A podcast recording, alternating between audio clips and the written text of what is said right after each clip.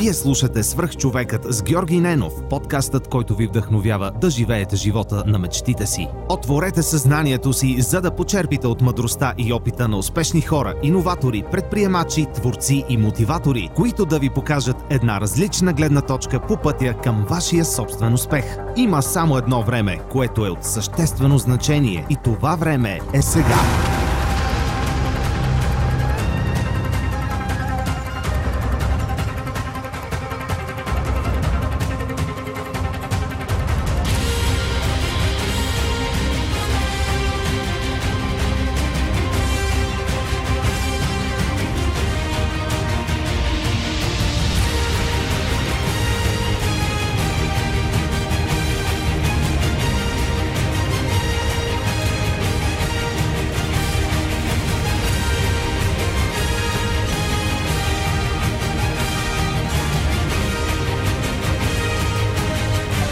Здравейте, вие слушате Свръхчовека с Георги Ненов.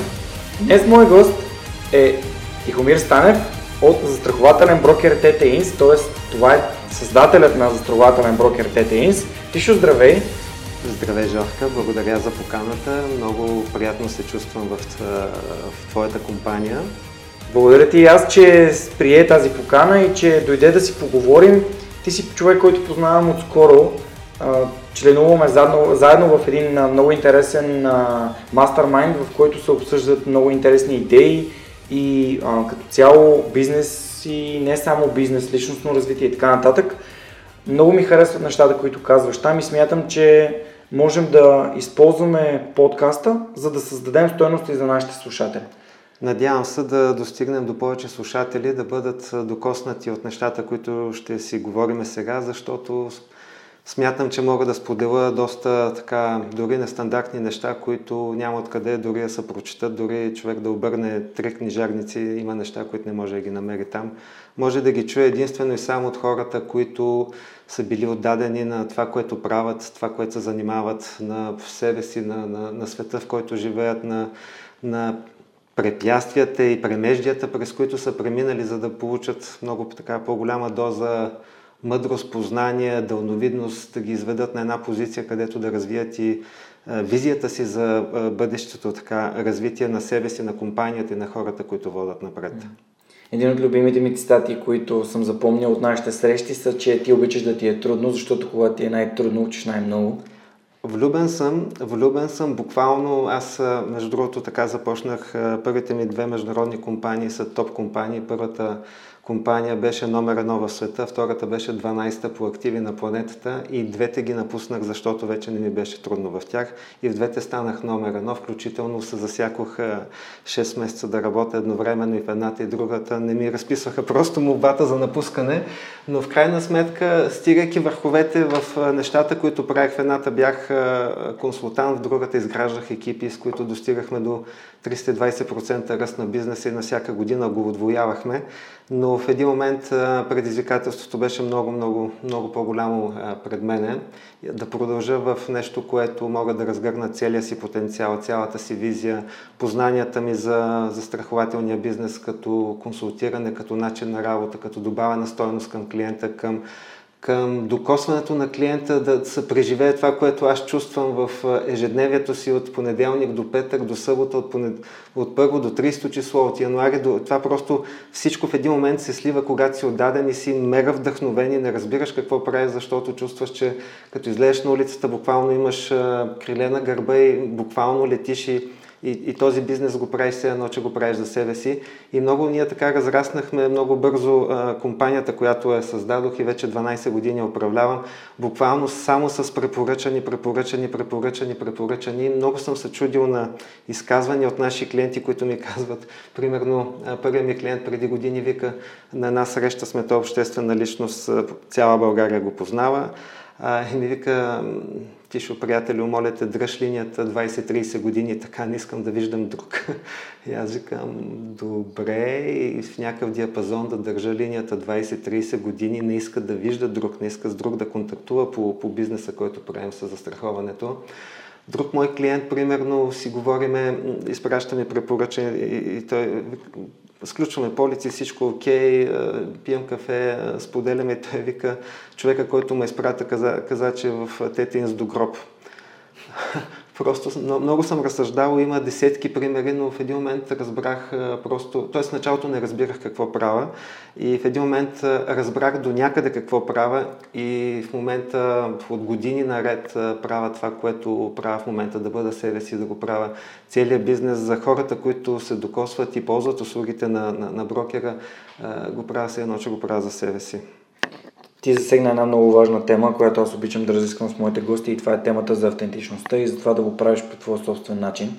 Колко е важно да си автентичен и да правиш нещата както наистина ги чувстваш, а не както обществото е решило или както някаква рамка ти е сложна?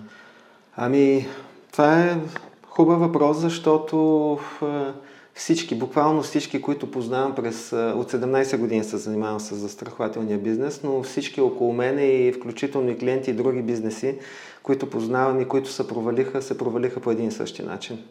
Буквално 90-95% едни и същи грешки. Обратното, хората, които успяват и хората, които за мен са примери, хората, които им се възхищавам и така много ме радва, че се познаваме, те успяват по собствения начин.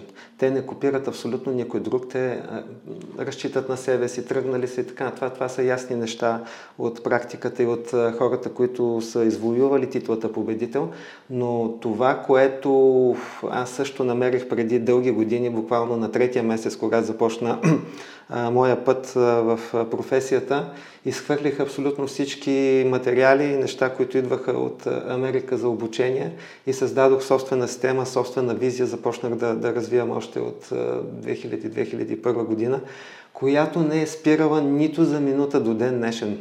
И тази моя визия и това себеотдаване, т.е. аз в един момент отидох и се предоговорих със себе си, защото това е най-прекият път да стигнеш до нива, които някои хора само могат да мечтаят. Голяма част дори няма да могат да ги постигнат никога, защото не могат да разберат идеята на успеха.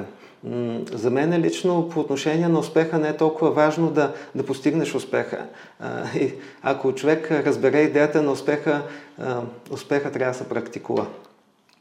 Той се практикува, той не трябва да се гони, той не трябва да се преследва. Не можеш... Не е крайна цел, той е част от тебе. Когато човек го разбере, той просто го пуска и в неделя бях на един семинар, където станах и на микрофона казах на 60 човека, вижте, не е проблема за неуспеха в страха от неуспеха. Проблема е, че хората се страхуват да успеят.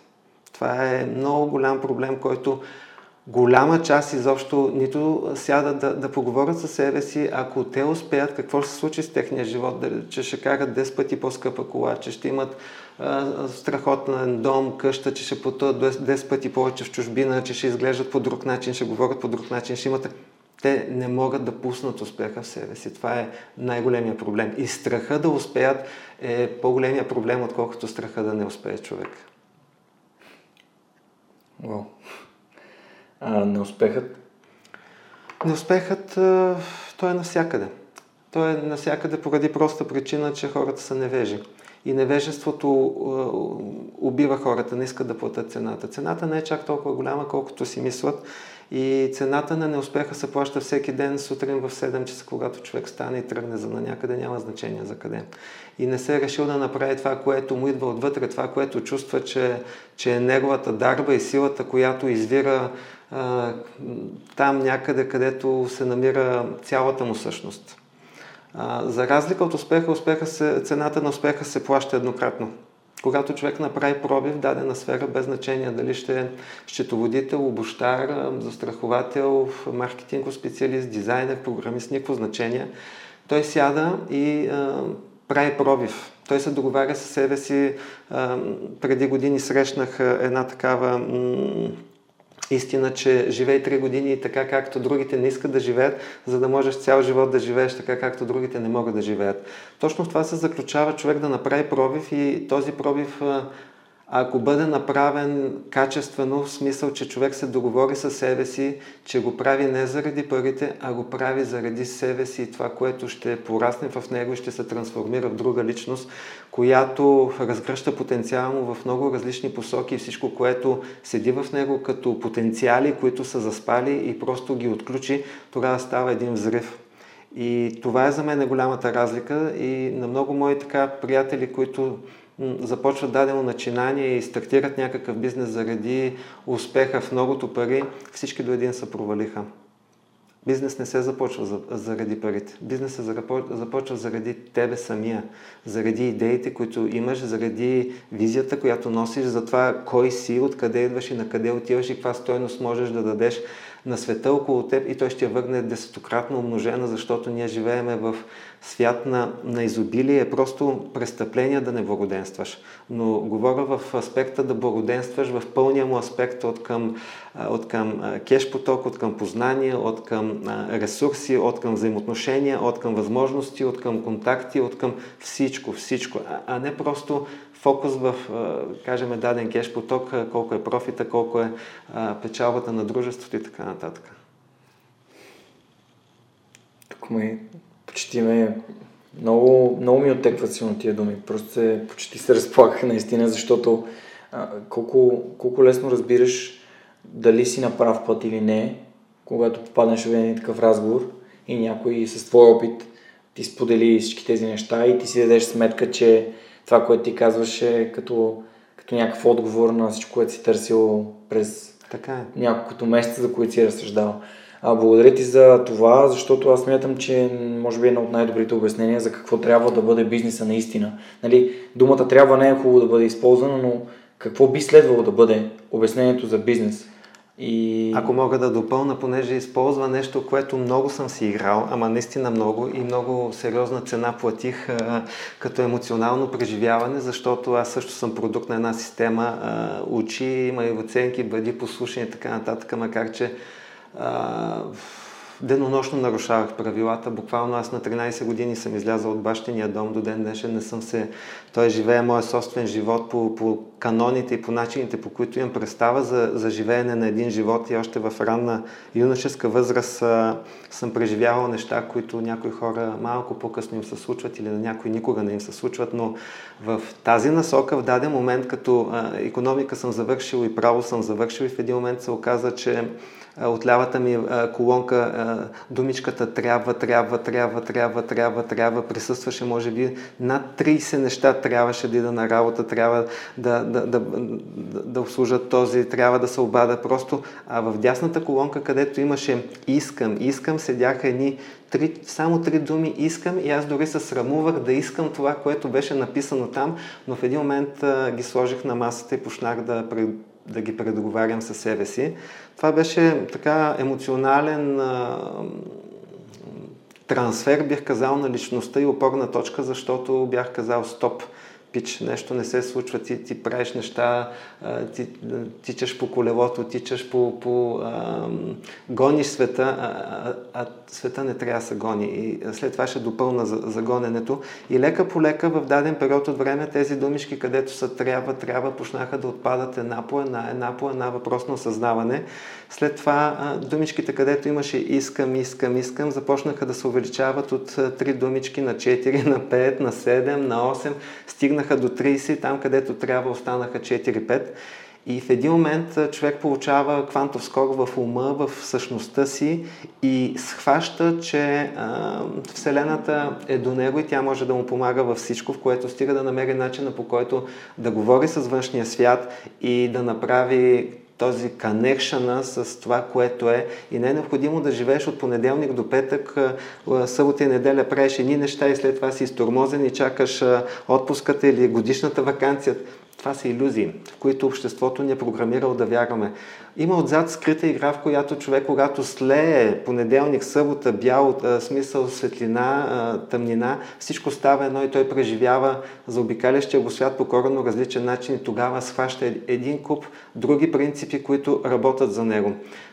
И тези думички, когато искам, започнаха да стават преобладаващи, се оказа, че те в един момент на база искам и избора, който правиш и нещата, които искаш да направиш, ти се отдаваш и влизаш в нещо, което е твое, което е за тебе и което Вселената го е подготвила да се разгърнеш целия си потенциал и да излезеш от нивото на жертвата, да идеш в нивото на истинските победители. Когато откриеш този път и присъстваш при победителите, виждаш една драстична разлика от това къде си бил, не къде си бил преди 4-5 години, къде си бил в понеделник, къде си бил сутринта в 8:30, а сега си гледам часовника, че е 4:15 примерно и аз съм направил крачка, която примерно си мислех, че би ми отнела години. Не. Буквално за 2-3 часа човек може да надскочи себе си, да разшири съзнанието си, но да осъзнае какво иска, да пусне успеха в себе си и да го почувства, да му влезе във всяка една клетка на тялото, защото в нашето тяло има, не знам, може би 70 или 80 или може би 100 милиарда клетки и ние не ги използваме. Защо не ги използваме? Първото, което е, никой не ни е казал, че можем да ги използваме. Второто, което е, те не взимат участие, защото трябва да мислим, да запаметяваме, че 2+2 е 4, че трябва да ставаме рано, да идем на работа, трябва да изкарваме шестици, трябва да сме послушни, трябва да изкарваме пари, защото така правят всички, бизнеса да е успешен. Това са ясните написани илюзии от обществото, от медии, всичко, което е пред очите ни, само че има и друга игра. Когато човек намери себе си, пусне успеха, забави топката и ускори осъзнаването и включи цялата си същност и включи примерно ти запознал ли си с твоя бял дроб, с твоите колена, с твоите ногти, с твоите коса? Какво мнение имат за проекта ти по подкаста? Моите усещания към подкаста в момента общо взето са едни еуфорични, но не съм ги свързал. Абсолютно сериозен съм. Попитай си колената какво мислят, попитай си ходилата, попитай си белия дроб, какво отношение, какъв отговор ще даде за проекта, който правиш.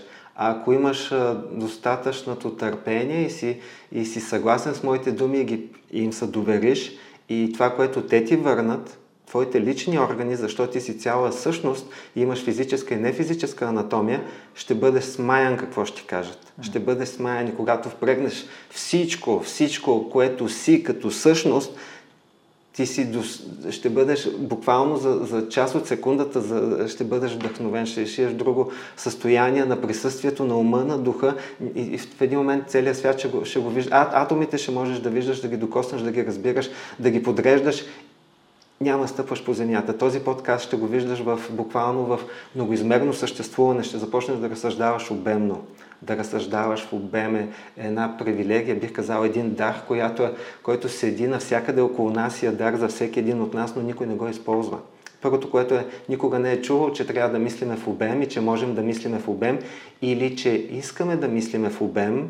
Да мислиш в обем някой път означава да пресечеш много различни точки, които на пръв поглед нямат абсолютно нищо общо, а най-крайната им точка е, че много често се случва, че две взаимно изключващи се неща трябва да мислиш за тях без емоционално да се натоварваш.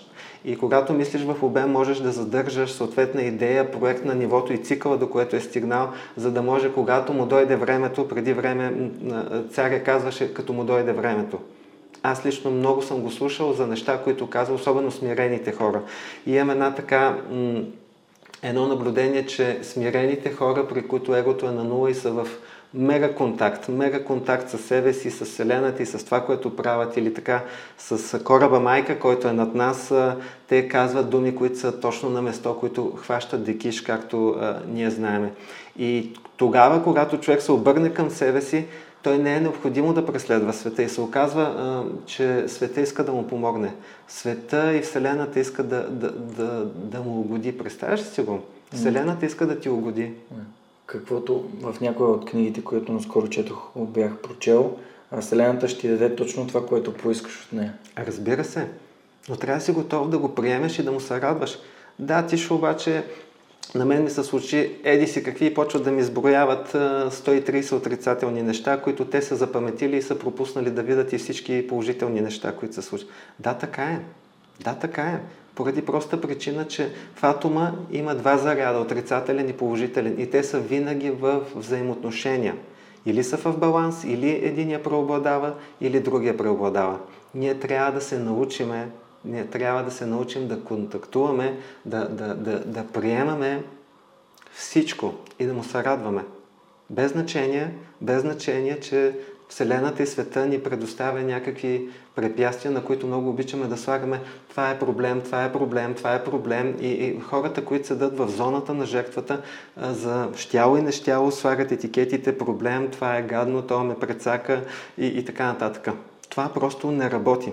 Или не само, че не работи, а и не работи по този начин. Много е важно отношението, което имаме към заобикалящия ни свят, за да можем да го пречупиме през нас самите, да го изведеме като решение за нас самите, за да поискаме какво да продължиме да правиме занапред в избора, който имаме.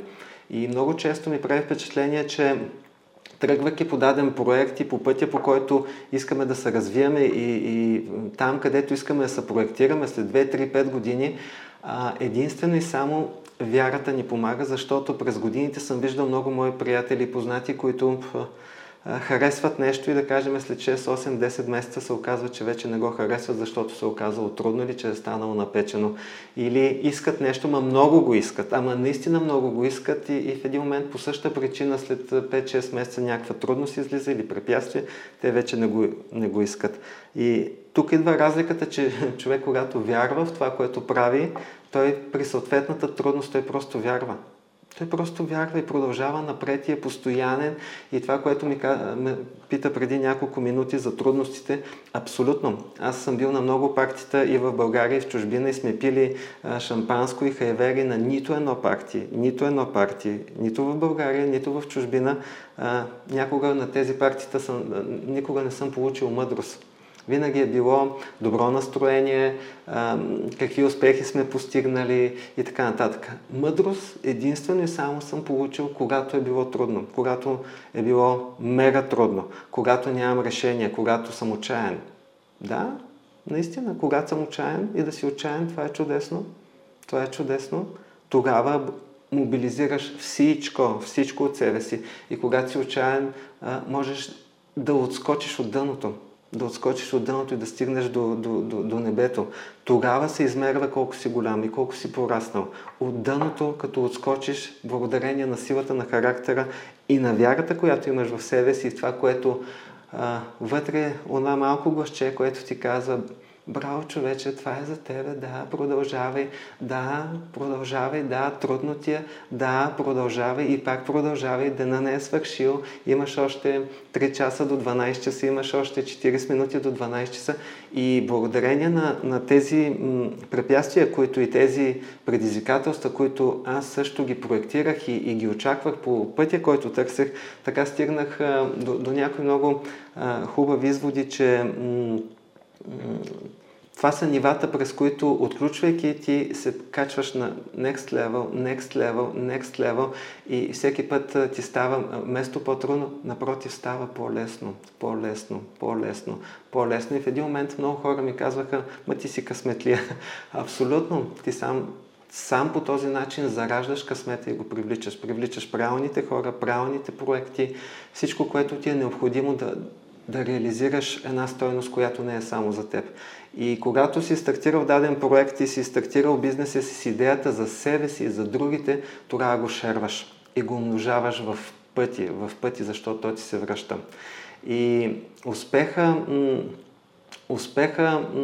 освен, нали, като начин на мислене, стигнах в един момент в ранните си години, че започнах да го измервам по един коренно различен критерий и установих, че успеха някой път и много често и до ден днешен идва след 37 дена, след 17 дена, след 4 дена, след 1 ден, след 8 часа, след 4 часа, след час и 30 минути, след 30 минути и 2 минути, вече си толкова преуморен, толкова отчаян, толкова смазан, толкова невярващ, толкова тотално разбит, обаче ти вярваш вярваш и правиш още една крачка към успеха.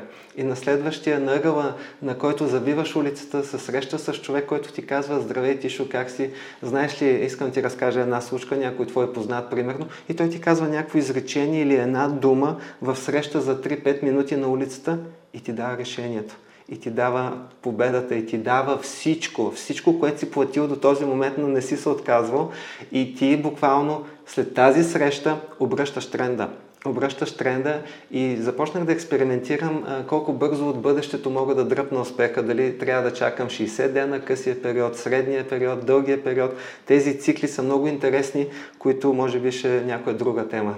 Извинявай, може би взех се разговорих повече. Аз като имам въпроси, обичам да си казвам, знаеш, че това е подкаст, в който си говорим директно на очи в очи. Моите гости са на фокуси, нещата, които на тях са ми случили, техния опит. Нещата, които ти споделяш, са много ценни и за мен наистина носят много добавена стойност. И мене това е едно от нещата, които най-много ме вдъхновяват, и това са вдъхновени хора. Абсолютно. Абсолютно. През годините установих, че хората се намират в 4 категории. Голяма част седат в зоната на жертвата. Това са хора, които или знаят, че са там, а много често не знаят, че са там. И просто така са възпитани, така ги е възпитало обществото, така са се и самовъзпитали те, защото е по-лесно. Хората, типичното за хората, които са в зоната на жертвата, е, че се оплакват, че обвиняват другите, че някой им е виновен, не носят отговорност, винаги са прави, всичко знаят, всичко разбират, могат да дадат отговори, да намерят хиляди извинения. Те са един и същи типаж и са много разпознаваем като модел и като типаж. Следващото ниво, малко по-нагоре, това са зоната на победителите. Зоната на победителите са друг тип хора. Те са осъзнали, искат нещо да направят за себе си, за света, за бизнеса, без значение. Без значение какво. Искат различен резултат. Искат различен резултат и понеже искат различен резултат, първо те са осъзнали, че трябва да го поискат от себе си. Щом си осъзнал, че трябва да го поискаш от себе си, ти си готов да платиш цената и тръгваш по различен път. Договаряш с себе си, тръгваш без значение колко ще е трудно или няма да е трудно, или колко ще е леко, никакво значение. И тези хора тръгват и почват да действат. Те вече искат да носят отговорност. Какво значи носиш отговорност? Много често съм се запитвал и си отговорих съвсем семпо. Като ме попита човек, да мога да му кажа съвсем честно защо го правя, защо смятам, че е така, и съм готов да застана за думите си до последната буква. Тези хора, победителите, те се отличават. Те инвестират в себе си, купуват книги, четат, действат, работят, търсят разликата, срещат с други хора, търсят себеподобни, търсят победители. Преди години чух, че човек, ако иска да се качи на Еверест, няма да иде при баба си да каже: бабо, искам да се кача на Еверест, моля те, оплети ми едни вълнени чорапки. Да, бабиното, няма проблем. Не, те ще идат при хора, които вече са качвали на Еверест. Те ще идат при хора, които са успели, искат да си запишат, да чуят техните думи, техните препоръки, тяхното преживяване, тяхната магия, тяхната тайна, какво са направили, къде са минали, техните съвети. Просто искат да се докосват до такива хора. И хората победители също ги разделям на два типа, защото много често се оказва, че човек, понеже е попаднал сред победители, той иска да бъде победител, но в същността си още не е скъсал, не е съблякал, където се казва, старите дрехи, не е затворил вратата за себе си да бъде победител. И това са хора, които са жертви на ластик. Просто те са качили отдолу на горното ниво, но ластика ги държи и той се опънал много сериозно. И колкото повече се стремат да се показват като победители, опъват ластика, докато в един момент ластика се къса и те пак падат долу. Ами аз пробвах, там нищо не става, ти знаеш ли колко е трудно и така нататък. Което тези хора знаят, че повече болката, която са изпитали, но поне са учели пред някой, дали жена, роднина, семейство, приятели, комшии, няма значение, но те са опитали, провали са и по-добре си стой тук кротко, на сигурното и така нататък. Тези един малък процент остават при победителите. Наистина, хората, които стават победители, те схващат идеята за успеха и за победата. В един момент те спират да я преследват успеха, те почват да практикуват успех. самите те стават успех.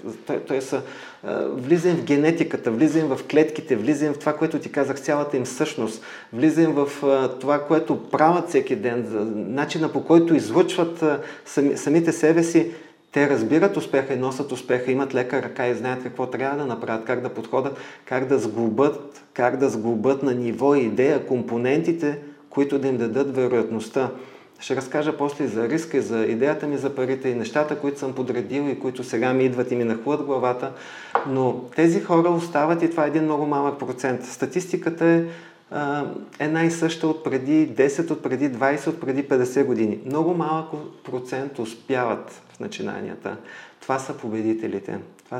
Те са истински победители. Те са скъсали, затворили са вратата, взели са така наречените перпендикулярни решения, когато ножът им бил прям в гърба и са продължили напред, без значение колко дълбоко е бил забит този нож в тях и дали са кървяли, каква болка са изпитали, но те са продължили и са стигнали на състояние в момент, в който са станали победители. Има още едно ниво нагоре, над победителите, това е нивото на вдъхновените. Това е едно много специално ниво. Когато човек бъде в нивото на вдъхновените, той няма нужда да преследва успеха.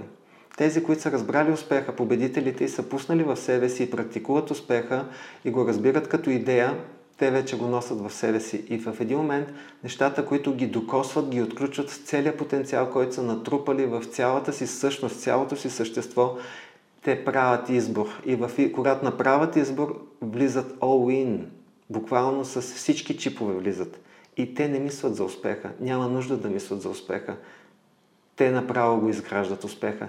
Когато човек е вдъхновен, той буквално не стъпва по земята, заразява другите, споделя, разговаря, докосва се, прави неща по начин, по който той ги вижда в ума си. Това го вдъхновява. Той бива докоснат просто от нещо по-голямо от него. И в зоната на вдъхновените с още един много малък процент от процента на истинските победители. Малцина са в зоната на вдъхновените. Лично аз също имам наблюдение и статистика за хора, които за мен са вдъхновени, които присъстват вдъхновено. Има начини, по които човек може да бъде вдъхновен. Има начини и език, на който да разговаря със себе си и със света, да стигне там. И има още едно ниво, което аз лично съм намерил и съм открил, което е над зоната на вдъхновените. Това е зоната на извисените. Тук може би ще ни трябват няколко дена, но с две думи да споделя и да обобща. 4 зони. Зоната на жертвите, зоната на победителите, зоната на вдъхновените и зоната на извисените. И много често, когато разговарям с хората, много лесно определям кой докъде и какво се случва. Дори мога да му кажа какво ще му предстои, като в един разговор 10-15 минути. Включително някой път виждам, че тези хора имат нужда от конкретна дума, конкретно изречение или конкретен въпрос, за да могат максимално бързо и осъзнато да се качат на едно по-горно ниво. Преди малко използва една дума, която за мен беше думата на миналата година, ако мога така да я кажа за мен. Това е думата осъзнатост, защото когато ти разказа за жертвите и след това за победителите, започна с това, че победителите са осъзнатите хора. Така е. Какво е да си осъзнат и как можем да си направим една бърза проверка дали сме осъзнати и как можем да станем по-осъзнати? Чудесен въпрос. Може би да си осъзнаете да чувстваш разликата. Да чувстваш разликата, като се обърнеш, да почувстваш разликата от сутринта до днес, какво си направи и дали има разлика. Да почувстваш разликата от понеделник до сега, да почувстваш разликата от първо число назад, колко се движиш, на къде се движиш и там, на където си се запътил, дали резонира с твоите мечти и с твоите дарби. Защото мечтите са нещо, което почти всяка втора книга за личностно развитие, да не кажа всяка първа, присъства, но това, което аз открих през годините, че нашите мечти са вид същности, които живеят свой собствен живот, енергиен живот. И начина, по който ние взаимодействаме с тях, те имат пряка връзка с дарбите, които носиме, които седат скрити, заспали и така нататък. Аз сещам се за един вид, където един много известен човек отишъл в рая и се срещнал с Свети Петър и започнали да си разговарят. И го попитал: Свети Петър, моля те, покажи ми кой е най-големия пълководец на всички времена до сега. И Свети Петър, без да се замисля, се обърнал и му показал: ей, онзи обущар там, който е седнал на дюкянчето. И човека: ма как така? Аз очаквах да ми кажеш Наполеон или други завоеватели или така пълководци. Той каза: не, точно онзи обущар там, където е седнал и чука тези две дамски токчета. И той каза: Свети Петре, просто не разбирам. И Свети Петър го погледнал в очите и му казал: онзи обущар, който чука тези две дамски токчета, той има всички дарби в него, които са 10 пъти по-надарен от целия Наполеон и всичките пълководци. Той просто не ги е разгърнал и не ги е осъществил и не е минал пътя, по който би могъл да мине. Същото е. В смисъл, ако човек не си задава въпроси към себе си: какво направих, какво искам да направя, как се чувствам, това за мен е лично много определящ въпрос, как се чувствам днеска. Години наред съм си играл с този въпрос, докато премина през различни нива, докато открия подреда, сглоба, за да мога, бързо да се ориентирам в нещата, които пристигат от към, защото Вселената не спира да се движи, Земята не спира да се върти и всяко едно завъртане на Земята идва нова промяна, идва нещо ново и различно и човек никога, поне лично аз за себе си съм взел решение, никога да не оставам на стари лаври или неща, които съм правил. Просто искам да разбирам, да се уча, да излизам от зоната на комфорт, да взимам решения, да изпитвам затруднения дори по пътя, които са заложени, но тази осъзнатост вкарва човек в друго състояние и той казва: не се чувствам добре, разбирам, че се случват неща и процеси с мен, които не ме удовлетворяват. И от тук тръгва човек да се осъзнава кой е. И ако разшири, бих препоръчал на слушателите да, освен въпроса кой съм, да си зададат и въпроса откъде идвам и на къде отивам. Много яко. Добре, като сме почнали така, да те питам: как се чувстваш днес? Вдъхновен. Аз всеки ден се чувствам вдъхновен. Отдавна постигнах да съм в нивото на вдъхновението.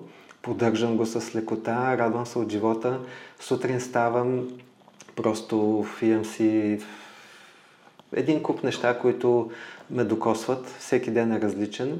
Търся неща, които наистина ме докосват, и неща, в които се радвам, че съм ученик и уча, обичам да уча, обичам да си записвам, обичам да слушам другите хора. Знам, че със всеки изминал ден, колкото повече научавам, толкова по-малък ставам и затова егото ми е почти през цялото време на нула. То ми пречи на осъзнаването, не ми върши работа и е много по-забавно без него. Буквално защото разполагам с всичко, което е наоколо. С взаимоотношения, връзки, усмивка, добър ден, здравейте. Без значение дали се запознае с някой, отварят и диапазона на комуникация със света от ниво кошар до президенти, политици, дженерал менеджери, всичко. Ти не селектираш, отиваш и разговаряш целия свят, ти контактуваш целия свят, защото си част от света и той е част от теб. И в един момент Вселената иска и света иска да ти угоди и ти изпраща възможности и избори. Ти обръщаш света към себе си и той идва и ти става партньор и иска да бъде с тебе. Това е... Много се радвам, когато намеря хора, с които разговарям в даден момент и те бъдат вдъхновени, но не мотивирани. Мотивирано е, човек трябва да е мотивиран от нещата, които прави. Има външни неща, които го мотивират. Успеха, парите, нов човек, нали, материални неща, които е супер. В момента света е изобилие, просто изобилие от всичко, което и ще става все по-изобилен и по-изобилен. Аз преди малко казах, че в днешния свят е престъпление да не благоденстваш при положение, че има такова изобилие. Но аз го разбирам благоденствието от малко по-широк аспект, да благоденстваш в разбиранията, в преживяванията през целия ден. Лично за мен, понеже години наред вече използвам една мантра, в където казвам, че денът не е свършил. Моя ден свършва 23:59 и знам, че съм използвал целия ден или целия ден съм бил в взаимоотношения с всичко, буквално с всичко, с цялата си същност, с всичко, което съумявам, преживявам, всичко, което съм и всичко, което идва. Буквално идва. Човек се движи и получава информация, дори по въздуха, получава информация от света, който е около него, в разговорите, във всичко. Това е много интересно, много особено състояние. Пожелавам ти да бъдеш вдъхновен от днеска нататък във всичко, което правиш. Благодаря ти. Аз обичам да разсъждавам много над нещата, които чувам. И едно от нещата, които са ми направи най-силно впечатление при теб, са това, като ми сподели, че е твой личен ментор, дъщеря ти. Така е. Може би е идейно да споделим как можеш да използваш, защото мисля, че прехода от това как да търсиш отговор от всичко, което ти се случва, към това да търсиш отговори от човек, който има много по-малко опит от теб и вижда света по съвсем различен начин, и какво ти носи това? Страхотен въпрос, благодаря ти, бях забравил, че съм споменавал. Всичко започна преди много отдавна, може би преди 12-13 години. Разхождах се в една книжарница и тъй като чета по много странен начин книги, чакам книгата ме викна, иначе не си я купувам. И когато тя ме викна, тя влиза в мен и ме отключва на огромен процент потенциал. И така отварям една книга, не всички книги купувам, някой път отварям на 2-3 странички, прочитам едно изречение, мога върху него да разсъждавам за много дълъг период. Така се случи с една книга на Петър Дънов, отворих и видях едно изречение, което се вряза в мозъка ми и разсъждавах доста дълго. Изречението беше, че днешните проблеми са нищо в сравнение с сутрешните проблеми. Оставих книгата и така викам, а кой ще решава утрешните проблеми, и много дълъг период от време не можех да си отговоря и така в един момент, разхождайки се по улицата или някъде навънка, разбрах кой ще решава утрешните проблеми – нашите деца. Проблемите, които днес имаме в обществото, ще ги решават нашите деца. И оттам дойде разбирането, а как така ще ги решават, като ние трябва да ги научиме. Ами, човече, не е необходимо да ги учиш. Те идват с друг геном. Те идват по-умни от нас. Те идват преструктурирани. Те идват по коренно различен модел и в един момент штракнах, че детето ми е по-умно от мен в пъти. И тогава дъщеря ми беше така доста малка, но вече разговаряше. И в един момент аз разбрах и я помолих да поговорим така на смисъл на детски език, но започнах да се отнасям с нея като човек по-умен от мен и в един момент аз се договорих със себе си, че тя нека да бъде моя ментор и разреших да започне да ме учи. И започнах да задавам въпроси, на които нямаше значение дали знам отговора или не го знам отговора. Исках да чуя нейното мнение. Тя беше на 3 години. Нещата, които ми е разказала в тази възраст, просто бяха феноменални, защото когато човек няма опит, но има разбиране, защото идва на ниво душа и на разбиране за света и контактува със света по различен начин, тогава той се опитва да ти отговори на база интуицията си, на база усещанията си, на база чувствата си. И това беше много определящо за мен и започнах да се слушам в нещата, които ми разказваше. И на база информацията, която обменяхме по един детски начин, по начин, по който много хора, бих казал, че не обръщат внимание едно 3-годишно или 4-годишно дете да учи от родителите си, беше безценно, буквално безценно. Може ли да споделиш за нещо, въпрос, който си задал и отговор, ако си спомнеш нещо, което напрямо ви сте ти за сега? Ами, имала случай, включително и разказвам за моя бизнес, за застрахователния бизнес и разказвам за казуси, от които знам, че тя няма понятие, дори не разбира тези думички, които и казвам. и тя се опитва по нея си начин интуитивен да ми отговори, да ми даде най-добрия отговор. И в отговора, който ми дава, аз го приемам и вярвам и започвам да работя по това, което ми е отговорила. Имайте на предвид, че такава комуникация не е просто да двама възрастни говорят кажи ми еди си какво и еди си какво и, другия човек ти отговаря с конкретни параметри. Струва толкова, в 3 часа еди си кога, на коя спирка и еди си къде. Не. Разговорът е на друго ниво, но ти получаваш субстанцията, получаваш нещо коренно различно и ако имаш настройката да го приемеш, това ти дава изключителна яснота и изключителен ориентир. Можем ли да кажем, че такава една външна гледна точка и тотално различна перспектива на конкретния проблем би могла да ти даде много, много стойност, когато разсъждаваш за решението на самия проблем? Абсолютно да. Защото решението на проблема може да има няколко вида решения, за които не сме се сетили или нямаме опита да се сетим, или не сме обърнали проблема с главата надолу, или проблема дори някой път не сме го оставили в страни, за да дойде озарение как да бъде решен по най-добрия начин. Абсолютно да. Супер. Добре, да се върнем малко назад към твоето образование. Как стана така, че ти стигна до застраховането като бизнес? Подели за икономика и право? Как стана? Много просто стана. Аз следвах стереотипи на обществото, завърших икономика, докато учих икономика записах право.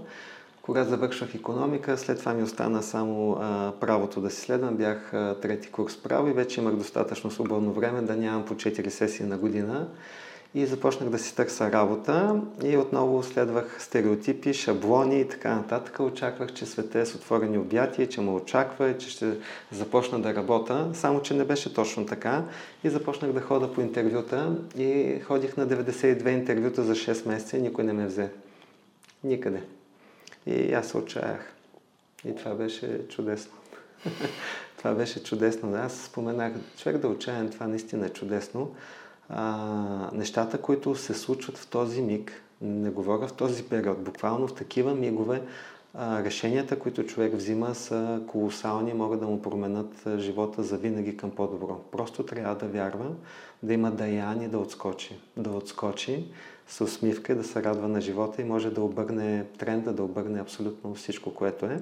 Така се получи и при мене. Вече бях изтръпнал, бях си купил един мобифон, тъкмо тогава бяха излязли едни такива, като тухли единички с едни големи антенки и ми звъннаха, бях си пуснал по една обява във вестник Капитал и ми звъннаха и аз отидох на интервю и на първото интервю ми казаха, че трябва да правя застраховки живот и аз им казах, че това няма как да стане, аз имам други представи за себе си, че това е някаква пълна щуротия за мен и че не се отнася за мен, но хората бяха много готини. И те ми дадоха така да си помисля 3 или 4 или може би 5 дена беше, защото на следващата седмица трябваше да се чуем. И те ми звъннаха за моето становище, но аз много ги харесах. Просто хората бяха уникални. Хората бяха супер готини. Начина по който разсъждаваха, начина излъчването, което имаха, просто ме докоснаха. И аз толкова ги харесах на първото интервю, че им казах, че ще дойда на второ интервю, за да мога лично да им кажа моето решение, че няма да започна работа в тази компания, защото това не е за мен, аз имам други представи за живота и други очаквания и така нататък, въпреки че никой не ми се обаждаше, въпреки че тотално бях аут.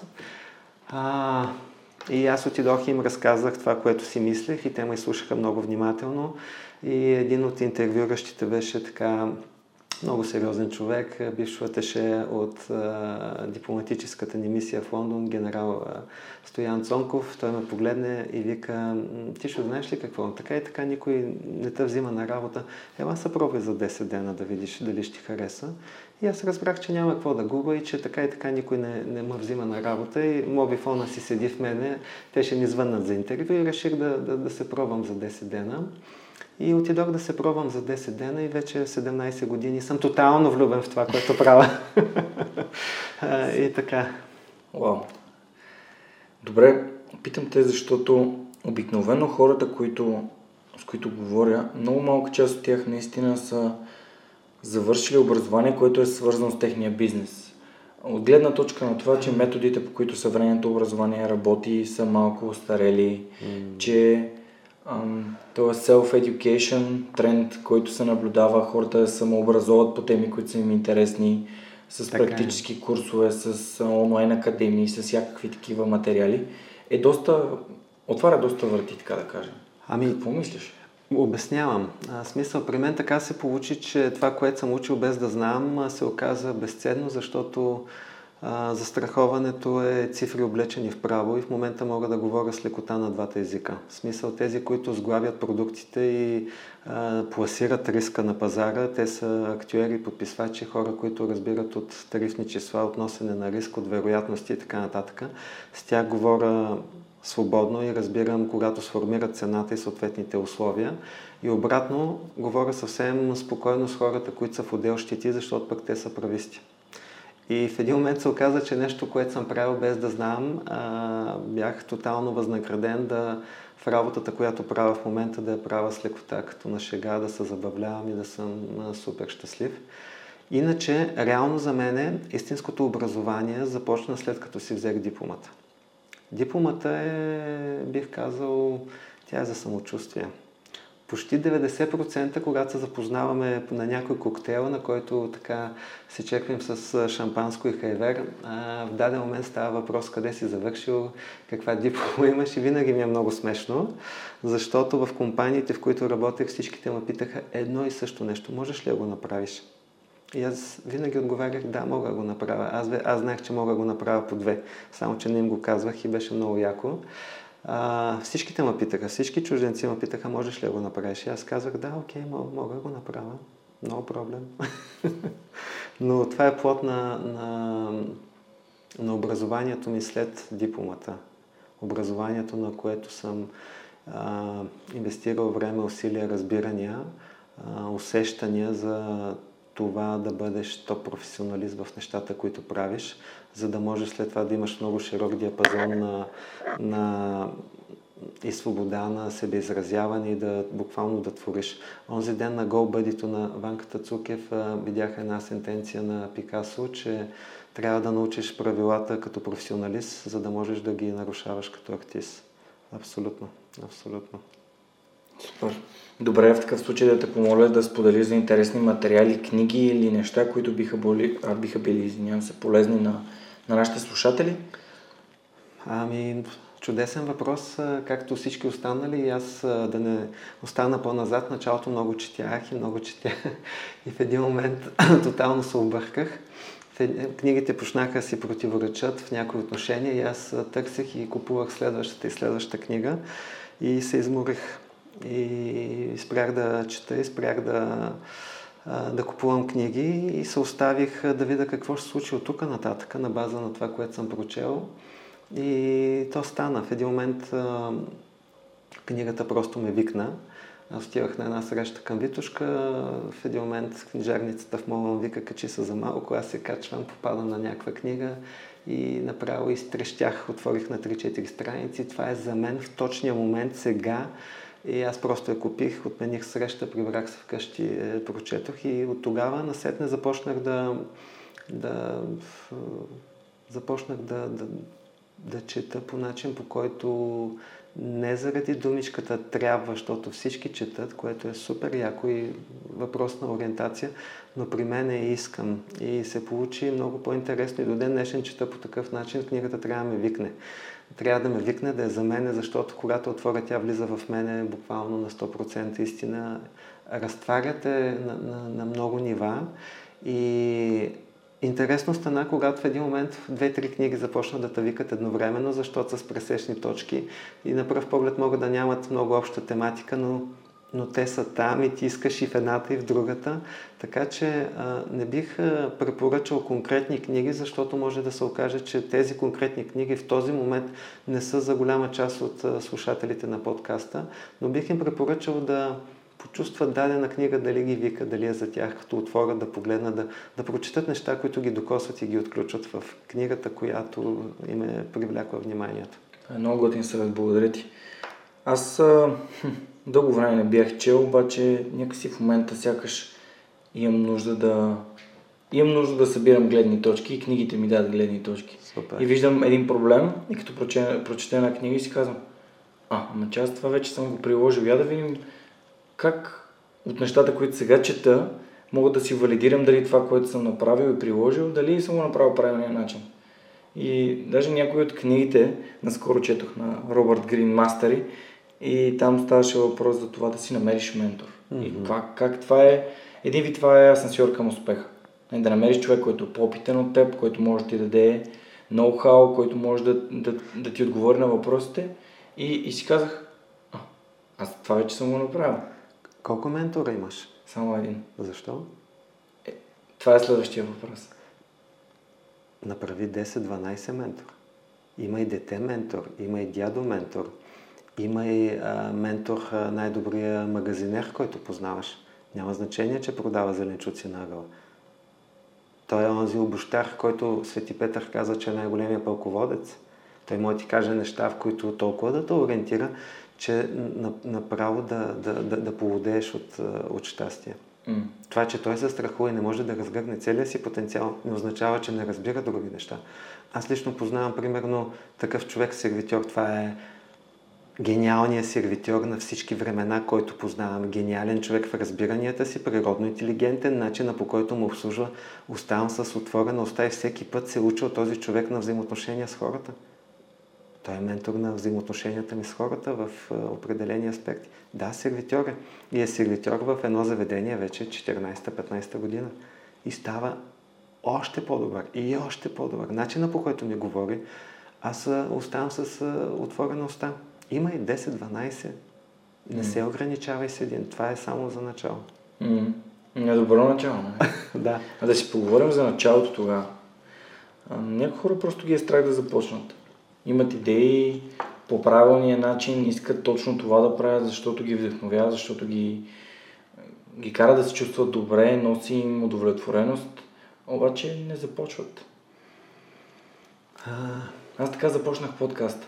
Просто казах, това е започвало. Никога не съм имал такъв страх от започвания, но някои хора го имат. Знаеш ли, не някои, доста хора го имат. Бих казал, ако го свържеме започването, ако визираш предприемачество или някаква промяна, защото определението ми за предприемачество е невежество и смелост. Не е необходимо да знаеш всичко. Достатъчно е. Аз лично имам едно правило, че ако съм в зоната на дори на 40% вероятността да станат нещата, скачам. Почвам да действам, стига да е за мен и да ми пасва на визията, на дарбите, на разбиранията, на ценностната система. Но трябва смелост. Това е характер просто. Трябва смелост. Ако човек не прояви смелост, колкото и книги да купи, колкото и хора да види, няма как да стане. Това е въпрос малко на характер. И просто малка капка смелост и вяра, за да направиш първото действие. И наистина първото действие няма значение какво е. И колкото е по-трагично в началото, толкова е по-добре, за да можеш да видиш после разликата, колко си израснал и колко добър си станал. Сега ми говориш за първия ми епизод. Разбира се. Добре, тогава можем ли да съпоставим смелостта и страха? Абсолютно. Там къде ти свършва смелостта, там почва страха. На страха можем ли да използваме страха като... Можем ли да използваме страха като нещо хубаво и полезно, да го използваме оптимално, или той е по-скоро, както Уил Смит наскоро се изрази в едно доста вайрал видео, че страха всъщност не съществува. Това е нещо, от което той е... Как се казваш? Търси точната дума. Че всъщност той е алогичен. Няма смисъл. Няма смисъл от самия страх. Когато си вдъхновен, няма страх. Иначе страха съществува. Той присъства като усещане. Неопределено усещане. Той може да те разруши, но може и да те извиси. Зависи как ще го впрегнеш като емоция и под какъв буквално контрол ще го поставиш и как ще го използваш и дали ще стъпиш на него като опорна точка и трамплин да отскочиш или ще се оставиш да те парализира. Страха може да бъде опитомен, докато минаваш по твоите неотъпкани пътеки, но той присъства. Страха идва от неизвестността, идва от риска. Това, което забравих да спомена и споменах, че ще разкажа за риска, е, че риска е необходимото условие да съществува Вселената и света. Защото тя е в непрекъсната промяна. В непрекъсната промяна идва нещо ново, нещо различно. И оттам идва страха в много хора, че те свикват със старото, със статуквото, искат сигурността, искат... Те не търсят промяната и не създават промяната за себе си и да седат с нетърпение слънцето, като изгрее, какво ще им донесе, както голямата река може да донесе мътна вода, може да донесе чиста вода, може да донесе дънери, може да донесе лодки, може да донесе всичко. И хората тръгват по пътя на малкото съпротивление, да им е лесно, да е лесно. Това е най-трудният път на малкото съпротивление, защото другия път само в началото изглежда труден. Той след това става вдъхновяващ. Супер. Последният въпрос на всеки епизод е много провокативен. И то е, ако можеш да използваш машина на времето и да се върнеш назад към себе си, колко назад би се върнал и каква информация би си дал? Ами, при положение, че съм стигнал до извода, че ние хората и лично аз като представител на човешката раса съм експеримент, бих се върнал до нивото на експериментатора да го попитам някои неща. Добре, иначе би ли се върнал към себе си да си дадеш някаква информация? Ами, по принцип, когато влезеш и си в състояние, особено няколко пъти, ми се е случило да почувствам извисяването за няколко секунди, тогава всичко се слива в едно, смисъл минало, настоящо, бъдеще, всичко едно. Ти имаш други разбирания за света и това изобщо не те касае къде ще се връщаш и какво ще правиш, то не ти върши работа, защото ти разполагаш с всичко това, което си искал някога и някъде да разбереш.